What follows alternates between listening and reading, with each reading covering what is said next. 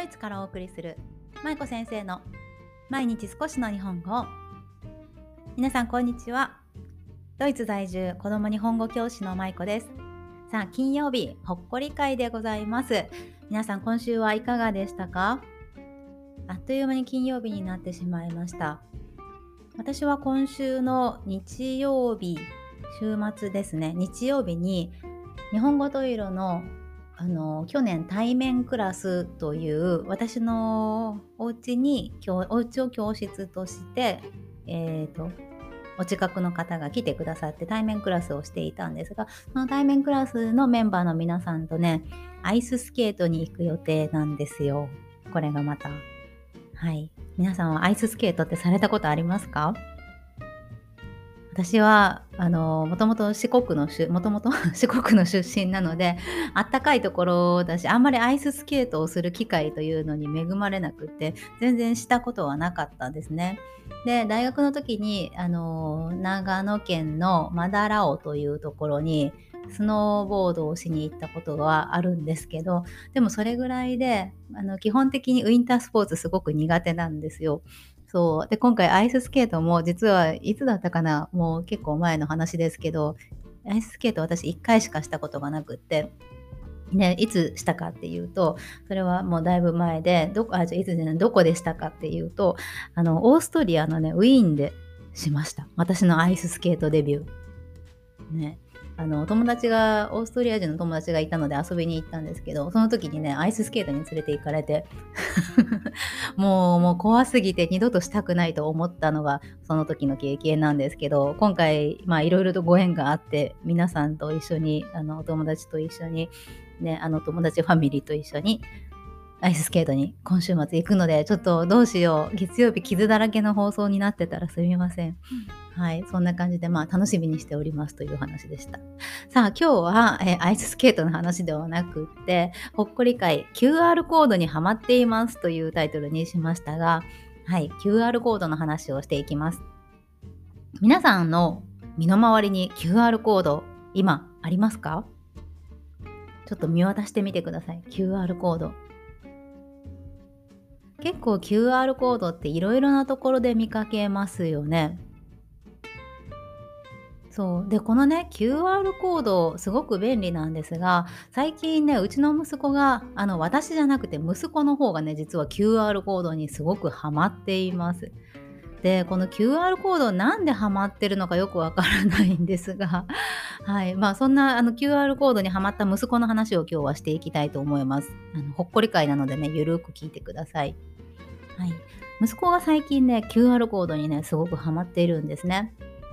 でどういうふうにハマっているかっていうと例えばどこか何かの、まあ、お菓子とかねいろんなもののこうパッケージに QR コードってついてるじゃないですか。でそれを見つけるとめちゃくちゃ喜んで私にわざわざ見せに来るんですね。ママ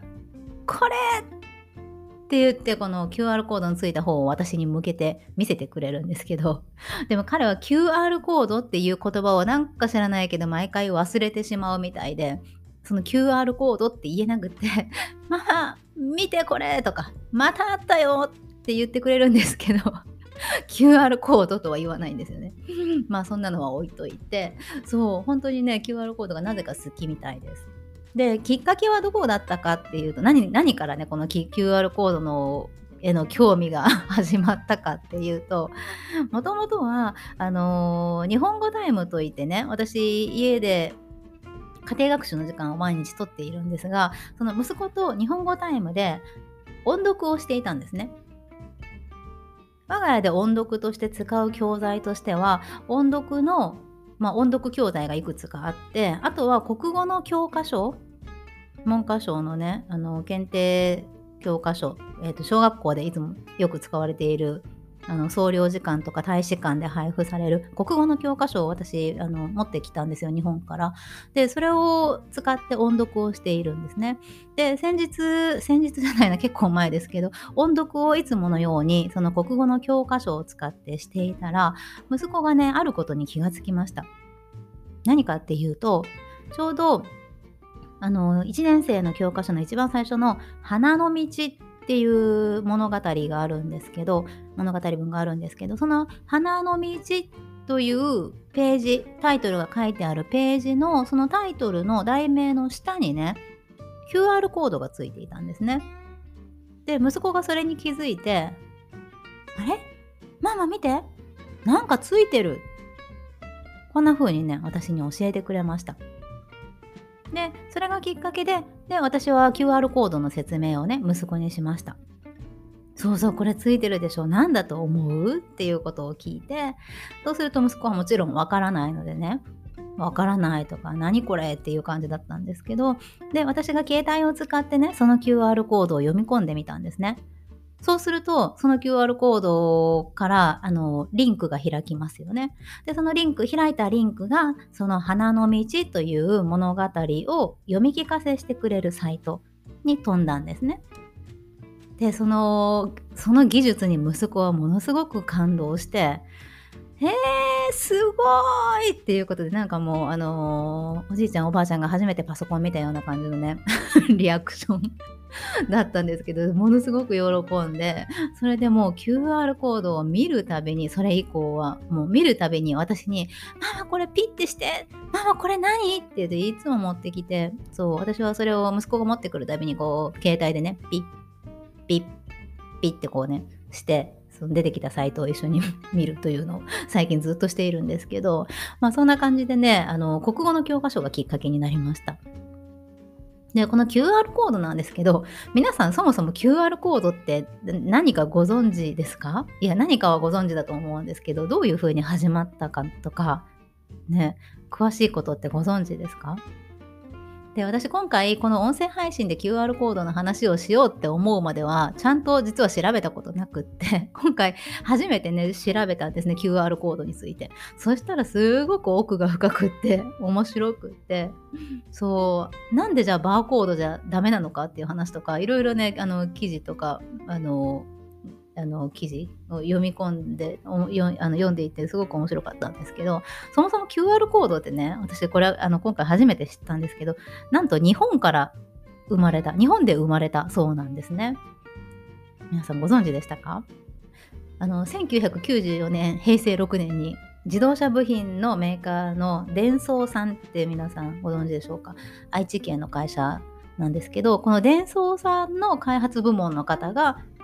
発明されたそうなんですねこのマトリックス型のあの二次元コードとも呼ばれますよね。そうでそうこの QR コードをなんと日本の愛知県であの発明した方がいらっしゃって発明された会社があってそして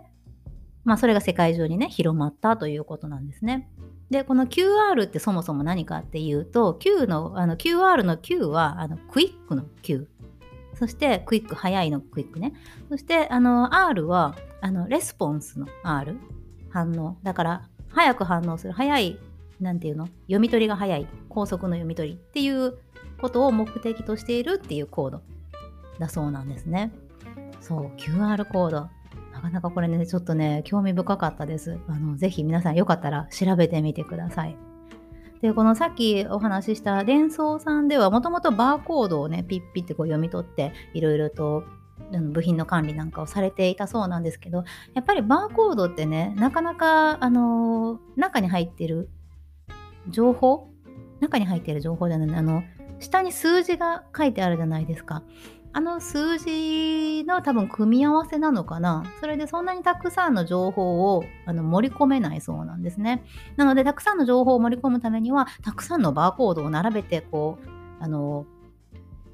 表示しないといけないその部品につけたりとかしないといけなくってそれで大変だったそうででそれで何かもっと便利でたくさんの情報を盛り込めるようなコードはないかっていうことで開発されたのが QR コードだそうです。であれってこうマトリックス型になってるじゃないですか。この四角正方形みたいな形ですよね。それでそこにいろいろ情報が組み込まれていてあの組み合わせによってねすごいたくさんの情報があの含まれるみたいであの日本語だけじゃなくってね数字とかアルファベットとかもねあの情報として盛り込めるみたいなので非常に面白いなと思いました。漢字とかもねあの大丈夫だそうです。で QR コードってそもそもどういうところで使われているかっていうと多分一番私がこうあの QR コードどこにあるって聞かれてパッと思いつくのって、うん、チケットかなと思うんですよね。例えば飛行機のチケット、航空券だったりとか、電車、新幹線のチケットとか、電車のチケットとか、あと入場券についていたりとかもしますよね。で、あとは、なんだろう、さっきお話しした本の中に QR コードがあるっていうのも結構ありますよね。教科書とか。ね、あのビジネス書の中にあの QR コードを読み込んだら特典がそこからもらえますよとかねいろんな方あのいろんなところで使われているなと思います。ね、すごく便利ですよね。で私の友人が以前ね QR コードを使った収納をしていたんですけどねそれがすごく面白くてあのー、家庭でもね実は QR コードって使えるんですね。使えるというかね個人でも作れるんですねあれ。QR コードを作るサイトっていうのが結構無料でたくさんあってでそれを使って QR コードを作成します。でその作成した QR コードを例えば、うん、何か、まあ、掃除機だとしましょうね。掃除機の収納掃除機を片付けておくところにその QR コードをペタって貼っておくんですね。でそれでその QR コードをピッて読み込むと掃除機の取扱説明書のサイトに飛ぶリンクになっていたりとか、まあ、そんな感じでいろいろと、あのー、取扱説明書に使ったりとか、まあ、そんな風に学校学校じゃないよ あの家庭でね使うこともできるみたいで、まあ、工夫次第でいろいろと生活がこの QR コードによって便利になるなというふうに思いました。ね、この息子の QR コード好きがいつまで続くのかはちょっとわからないんですけど私もこの息子が QR コード好きになってくれたおかげでこうやって調べることができたり、ね、音声配信でお話しすることができたりいろんな新たな発見があったのであ子どもの興味ってすごく面白いなって思ったのと同時にやっぱりこういったあの日常生活にも溶け込んでいて本当に気にも留めないようなことなんだけど、まあ、そういったことに目を向けて時々ちょっと深掘りして調べてみるっていうのもねいいなと思いました。はい。ということで今日はほっこり会 QR コードにはまっている息子の話をさせていただきました。いかがだったでしょうか？はい。では、明日から皆さん週末になりますね。土曜日、日曜日、皆さんもどうぞ良い週末をお過ごしください。ではまた来週お会いしましょう。